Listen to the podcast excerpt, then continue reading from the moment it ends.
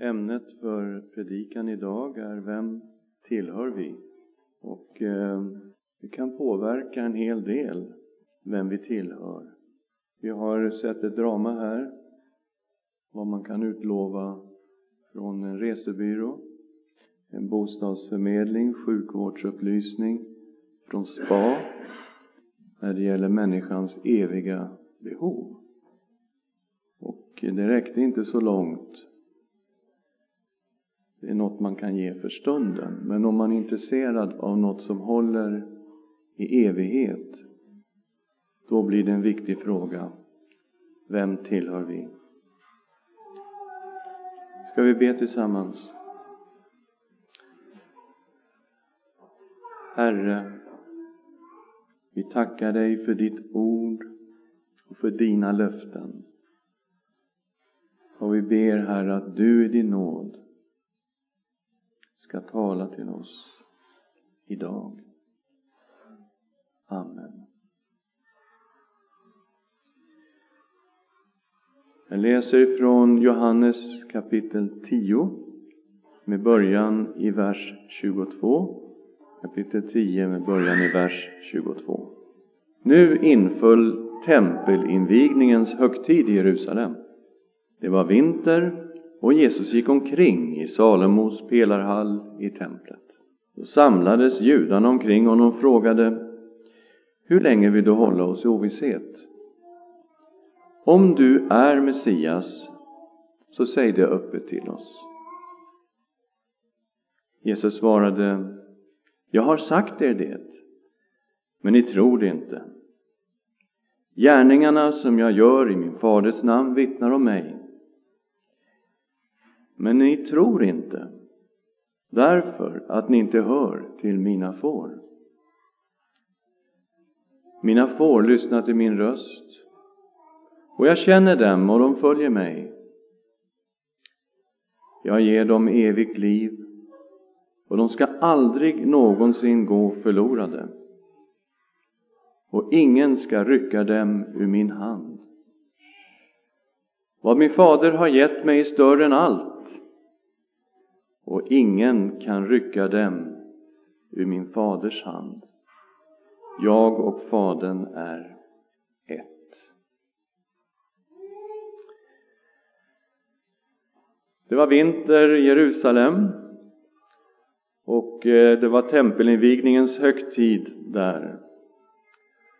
Och Jesus gick omkring i Salomos pelarhall i templet fundera lite på varför han gick omkring. Men jag har ju bott i Egypten i 13 år och jag vet att det kan faktiskt bli ganska kallt eh, på vintern. Och är man inte riktigt bra klädd så kan man faktiskt uppleva kylan väldigt påträngande. Eh, och, eh, så att det finns en, en klar möjlighet att han tyckte det var ganska kallt, här Jesus, när han var i templet på vintern. Det påpekas att det var vinter och han gick fram och tillbaka där i pelarhallen. Och eh, ja, jag tror det var kallt. Ehm, och då samlade sig judarna och var judarna, det är liksom inte bara hela folket därför att när man läser Johannes då är judarna just prästerskapet och fariseerna, det är liksom det som är begreppet för judarna i Johannes evangeliet. Och judarna samlade sig då runt omkring honom och de ville ha ett besked. Är du Messias? Säg det rakt upp och ner, nu vill vi höra ifrån dig. Vem är du? Och eh, de hade en viss förväntan av vem Messias skulle vara.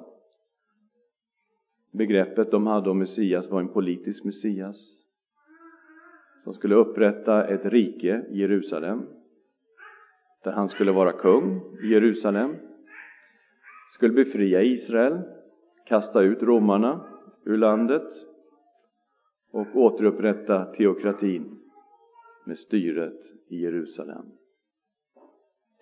Är du Messias, så säg oss det öppet. Nu vill vi höra ett rakt svar. Och ni vet när, när man säger så till Jesus, då, då får man inga raka svar. Då får man eh, ett annat svar. När de kommer till Jesus och säger nu vill vi ha ett tecken. Kan vi få ett tecken ifrån dig? Visa något under. Har ni, sett, har ni läst någonsin att Jesus då gjorde ett under? Aldrig. Nej, Jesus han svarar som vi tycker på ett lite märkligt sätt. Han sa, men jag har ju redan sagt det här till er. Jag har ju förklarat det här gång på gång för er. Men ni vill ju inte tro på det jag har sagt. Och jag har ju gjort jättestora under ibland er. Mirakler framför era ögon. Gärningarna som jag gör, de vittnar om mig. Men ni vill inte tro. Det är vad han säger. Mina får lyssnar till min röst. Ni tror inte därför att ni inte hör till mina får. Vem tillhör vi? Det här får en avgörande betydelse när vi ställer oss frågan om evigheten. Det eviga livet. Jesus säger till de här judiska religiösa ledarna Ni tror inte på mig därför att ni inte tillhör mina får. Om de skulle ha trott på honom då skulle de ha tillhört hans får. Så det finns en gränslinje här och den finns än idag mellan människor som tror på Jesus Kristus som sin Herre och Frälsare och människor som inte gör det. Människor som tillhör hans får och människor som inte tillhör hans får. Det finns en gränslinje och den går rakt igenom mänskligheten. Mina får lyssnar till min röst. Jag känner dem och de följer mig. Det här är ett kännetecken på om du är ett Jesu får eller inte. Jag känner dem och de följer mig. Har du en personlig gemenskap med Gud genom Jesus Kristus? Är han din Herre och Frälsare? Jag känner dem. Har ni tagit emot Jesus? Det är en avgörande fråga. Och de följer mig. Jesus är inte bara min frälsare, han är också min Herre. Och kallelsen på mitt liv är att följa Jesus. Det är inte så att det är han som följer mig. Jesus är inte som någon liten bild som jag kan ha i min ficka eller ett litet kors jag kan ha om min hals och så lever jag mitt liv som jag vill och så följer han mig. Då har man kanske fått det felvänt. Jag följer Jesus. Han är min Herre och han bestämmer över mitt liv. Tillhör du Jesus? Känner du honom? Följer du honom? Jesus ger oerhörda löften till dem som tillhör honom. De är så stora så att, ja. Jag ger dem evigt liv och det ska aldrig någonsin gå förlorade och ingen ska rycka dem ur min hand. Vem har makt att ge evigt liv till människor? Ja, den som har den makten, han är Gud. Ingen människa på jorden kan lova evigt liv till alla dem som följer honom. Men den som säger jag ger dem evigt liv, han måste per definition vara Gud själv. Fadern har skänkt människor till Jesus. Jag vet inte hur ofta du tänker på dig själv som en gåva från Fadern till Sonen. Men det är en mycket dyrbar gåva. Att Gud Fadern har skänkt dig till Sonen, till Kristus. Kan du tänka den tanken? Kapitel 6 i Johannes, vers 37. Alla som Fadern ger mig kommer till mig. Fundera på den. Alla som Fadern ger mig kommer till mig. Och den som kommer till mig ska jag aldrig någonsin kasta ut. Jag har inte kommit ner från himlen för att göra min vilja, utan hans vilja som har sänt mig. Och detta är hans vilja som har sänt mig, att jag inte skall förlora någon enda av alla dem som han har gett mig. Utan att jag ska låta dem uppstå på den yttersta dagen. Detta är min faders vilja, att var och en som ser Sonen och tror på honom ska ha evigt liv. Och jag ska låta honom uppstå på den yttersta dagen. Tror du på detta? Att just du kan vara en personlig gåva från Fadern till Sonen. Och att Kristus lovar att det är ingen av de här gåvorna som han kommer att tappa bort. Ingen av dem kommer att gå förlorad. Tror du på den? Utan Jesus som är Herre över levande och döda säger jag ska låta honom uppstå på den yttersta dagen. Vi talar om evigt liv här. Talar verkligen om evigt liv här. När Jesus ber till sin fader i Johannes 17 säger han egentligen samma sak. Johannes 17, vers 1-3. Sedan Jesus hade sagt detta såg han upp mot himlen och bad. Fader, stunden har kommit. Förhärliga din son för att sonen må förhärliga dig.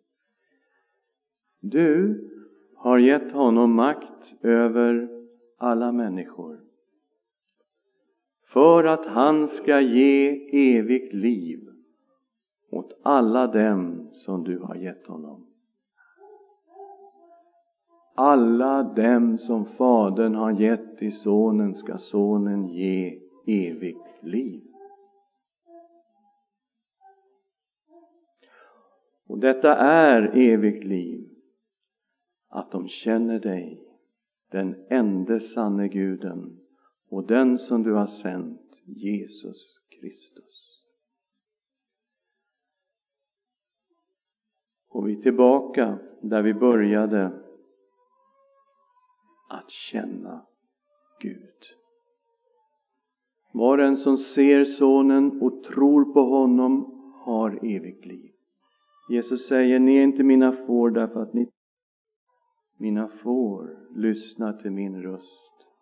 Jag känner dem och de följer mig.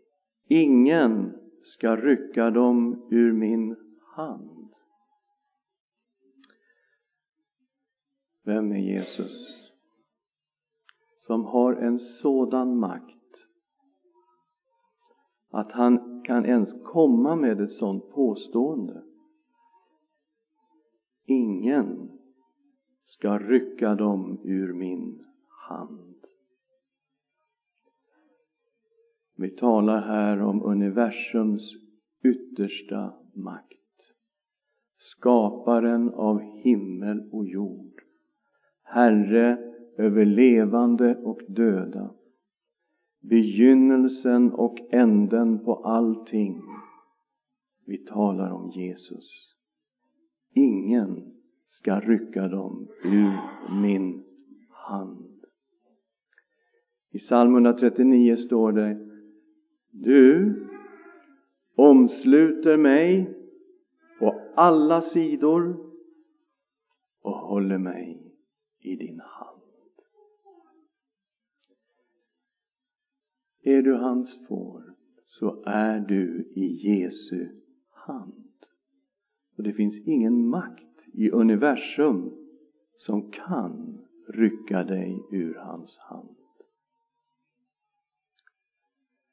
Vad min fader har gett mig är större än allt och ingen kan rycka dem ur min faders hand. Jag och Fadern är ett.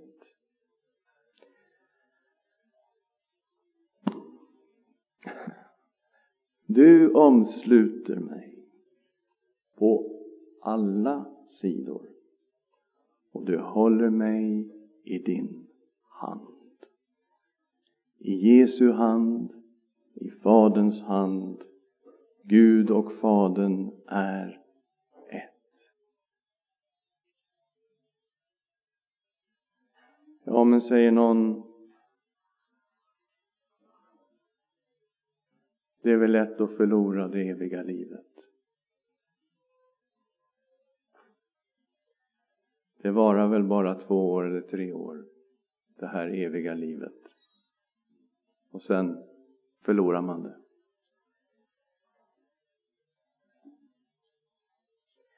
Bibeln säger så här. Om du kompromissar med den onde, om du kompromissar med världen, då är du i en mycket farlig situation. Du måste omvända dig till Gud. Men om du lever i gemenskap med Gud behöver du inte frukta vare sig döden eller den onde eller några demoniska makter eller krafter eller någonting.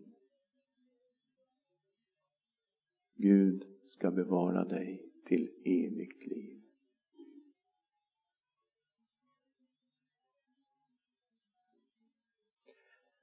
När du och jag står där inför Gud en dag, för det ska vi göra, kära vänner, Aldrig kommer jag att säga Tänk vad jag var bra som lyckades bevara mig i tron hela vägen ända fram. Den tanken skulle aldrig komma in i mitt huvud. När jag står där inför Herren så kommer jag bara att tacka Gud för hans nåd. Tänk att du kunde bevara mig hela vägen ända in i härligheten. Det är Gud som bevarar den troende hela vägen ända in i det eviga livet. Frälsning, mina vänner, det är Guds verk. Det är den helige Ande som uppenbarar Kristus och kallar människor till Kristus. Det är Guds ord som predikas. Det är den helige Ande som föder en människa på nytt. Det upprättas en relation med Gud genom Jesus Kristus. Och det är Gud som verkar rakt igenom våra liv. Hela vägen ända tills vi står där inför Gud en dag. Frälsta, bevarade i Kristus. Jag ger dem evigt liv. Det ska aldrig någonsin gå förlorade. Och ingen skall rycka dem ur min hand. Vad min fader har gett mig är större än allt och ingen kan rycka dem ur min faders hand. Jag och Fadern är ett. Vill du ha evigt liv? Vem tillhör du? Det finns bara en som kan ge dessa löften. Han heter Jesus Kristus. Ska vi be tillsammans?